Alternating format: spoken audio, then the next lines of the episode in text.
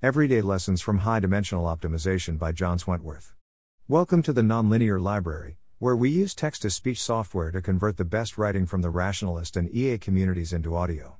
This is Everyday Lessons from High Dimensional Optimization, published by John Swentworth on the LessWrong. Suppose you're designing a bridge. There's a massive number of variables you can tweak overall shape, relative positions, and connectivity of components, even the dimensions and material of every beam and rivet. Even for a small footbridge, we're talking about at least thousands of variables. For a large project, millions if not billions. Every one of those is a dimension over which we could, in principle, optimize. Suppose you have a website, and you want to increase signups. There's a massive number of variables you can tweak ad copy photos slash videos, spend distribution across ad channels, homepage copy photos slash videos, button sizes and positions, page colors and styling, and every one of those is itself high dimensional.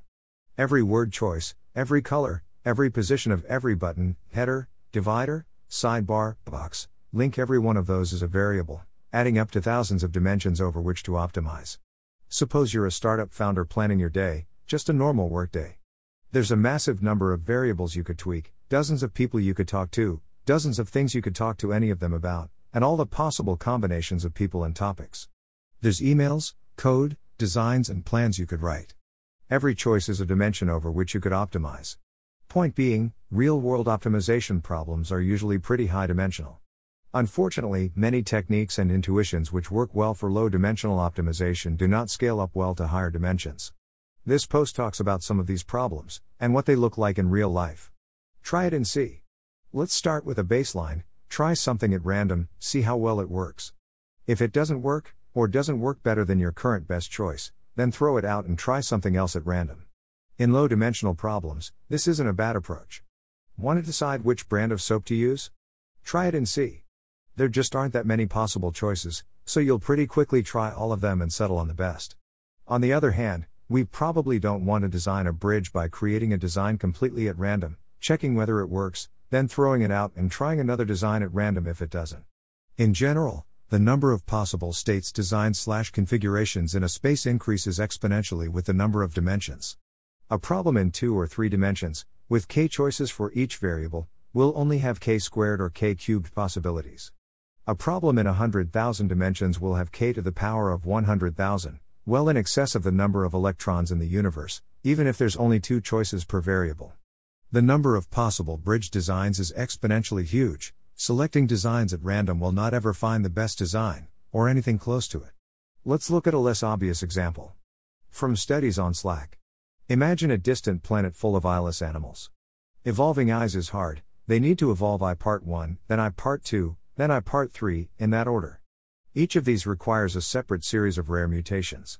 Here on Earth, scientists believe each of these mutations must have had its own benefits. In the land of the blind, the man with only eye part 1 is king. But on this hypothetical alien planet, there is no such luck. You need all three eye parts or they're useless. Worse, each eye part is metabolically costly. So these animals will only evolve eyes in conditions of relatively weak evolutionary pressure. See the mistake?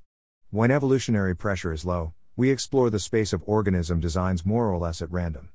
Now, if we imagine mutations just stepping left or right on a one dimensional line, with the three eye parts as milestones along that line, then the picture above makes sense, as long as evolutionary pressure is low, we'll explore out along the line, and eventually stumble on the eye.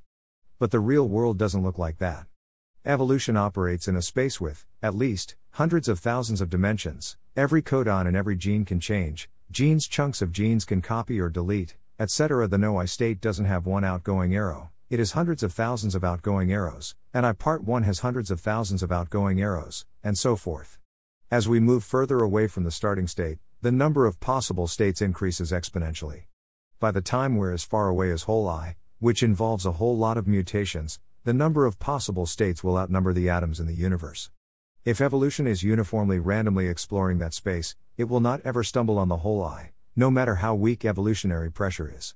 Point is, the hard part of getting from no eye to whole eye is not the fitness cost in the middle, it's figuring out which direction to go in a space with hundreds of thousands of directions to choose from at every single step. Conversely, the weak evolutionary benefits of partial eyes matter, not because they grant a fitness gain in themselves, but because they bias evolution in the direction toward whole eyes. They tell us which way to go in a space with hundreds of thousands of directions. This same reasoning applies to high dimensional problem solving in general. Need to design a bridge? A web page? A profitable company? A better mousetrap? The hard part isn't obtaining enough slack to build the thing, the hard part is figuring out which direction to go in a space with hundreds of thousands of possible directions to choose from at every single step. The E. coli optimization algorithm. Here's a simple but somewhat less brute force optimization algorithm. Pick a random direction. Move that way. Check whether the thing you're optimizing is improving. If so, keep going. If not, go some other direction. This algorithm is exactly how E. coli follow chemical gradients to find food. It's also how lots of real world problem solving proceeds. Try something, if it helps, then do more, if it doesn't help, then try something else. It's babble and prune with weak heuristics for babble generation. This works great in low dimensions. Trying to find the source of a tasty smell or a loud noise? Walk in a random direction, if the smell noise gets stronger, then keep going, otherwise, try another direction. There's only two or three dimensions along which to explore, so you'll often choose directions which point you close to the source. It works for E. coli, and it works for many other things too. On the other hand, imagine designing a bridge by starting from a design, changing something at random, checking whether it helps, then keeping the change if it did help or throwing it out otherwise. You might eventually end up with a workable design, but even at best, this would be a very slow way to design a bridge. If you're a programmer, you've probably seen how well it works to write debug a program by making random changes, keeping them if they help, and throwing them away if not. In general, E. coli optimization can work as long as there's a path of local improvements to wherever we want to go. In principle, it's a lot like gradient descent, except slower. Gradient descent always chooses the locally best direction, whereas E. coli just chooses a random direction. How much slower is E. coli optimization compared to gradient descent? What's the cost of experimenting with random directions, rather than going in the best direction? Well, imagine an inclined plane in n dimensions. There's exactly one downhill direction, the gradient. The n1 directions perpendicular to the gradient don't go downhill at all, they're all just flat. If we take a one unit step along each of these directions, one after another, then we'll take n steps, but only one step will be downhill. In other words, only O1 slash n of our travel effort is useful, the rest is wasted. In a two dimensional space, that means 50% of effort is wasted. In three dimensions, 70%. In a thousand dimensional space, 99.9% of effort is wasted.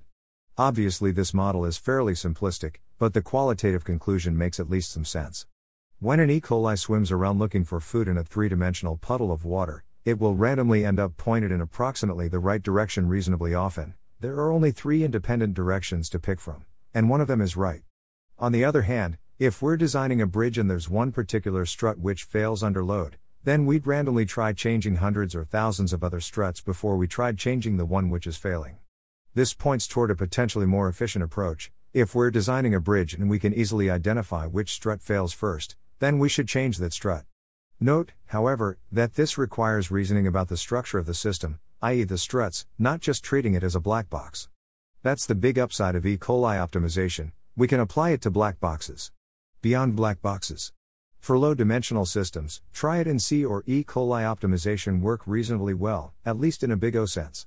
But in high dimensional problems, we need to start reasoning about the internal structure of the system in order to solve problems efficiently. We break up the high dimensional system into a bunch of low level components, and reason about their interactions with each other. Mathematically, this involves things like causality if I change a line in a program, how do the effects of that change propagate to the rest? Constraints The load on a particular bolt must be below x. What constraints does this imply for the load on adjacent components? Backpropagation To which parameter is the system's overall performance most sensitive? This sort of reasoning requires an expensive investment in understanding the internal gears of the system, but once we have that understanding, we can use it to achieve better Big O problem solving performance. It allows us to identify which low dimensional components matter most, and focus optimization effort on those. We can change the strut which is failing, or the line of code with a bug in it, rather than trying things at random.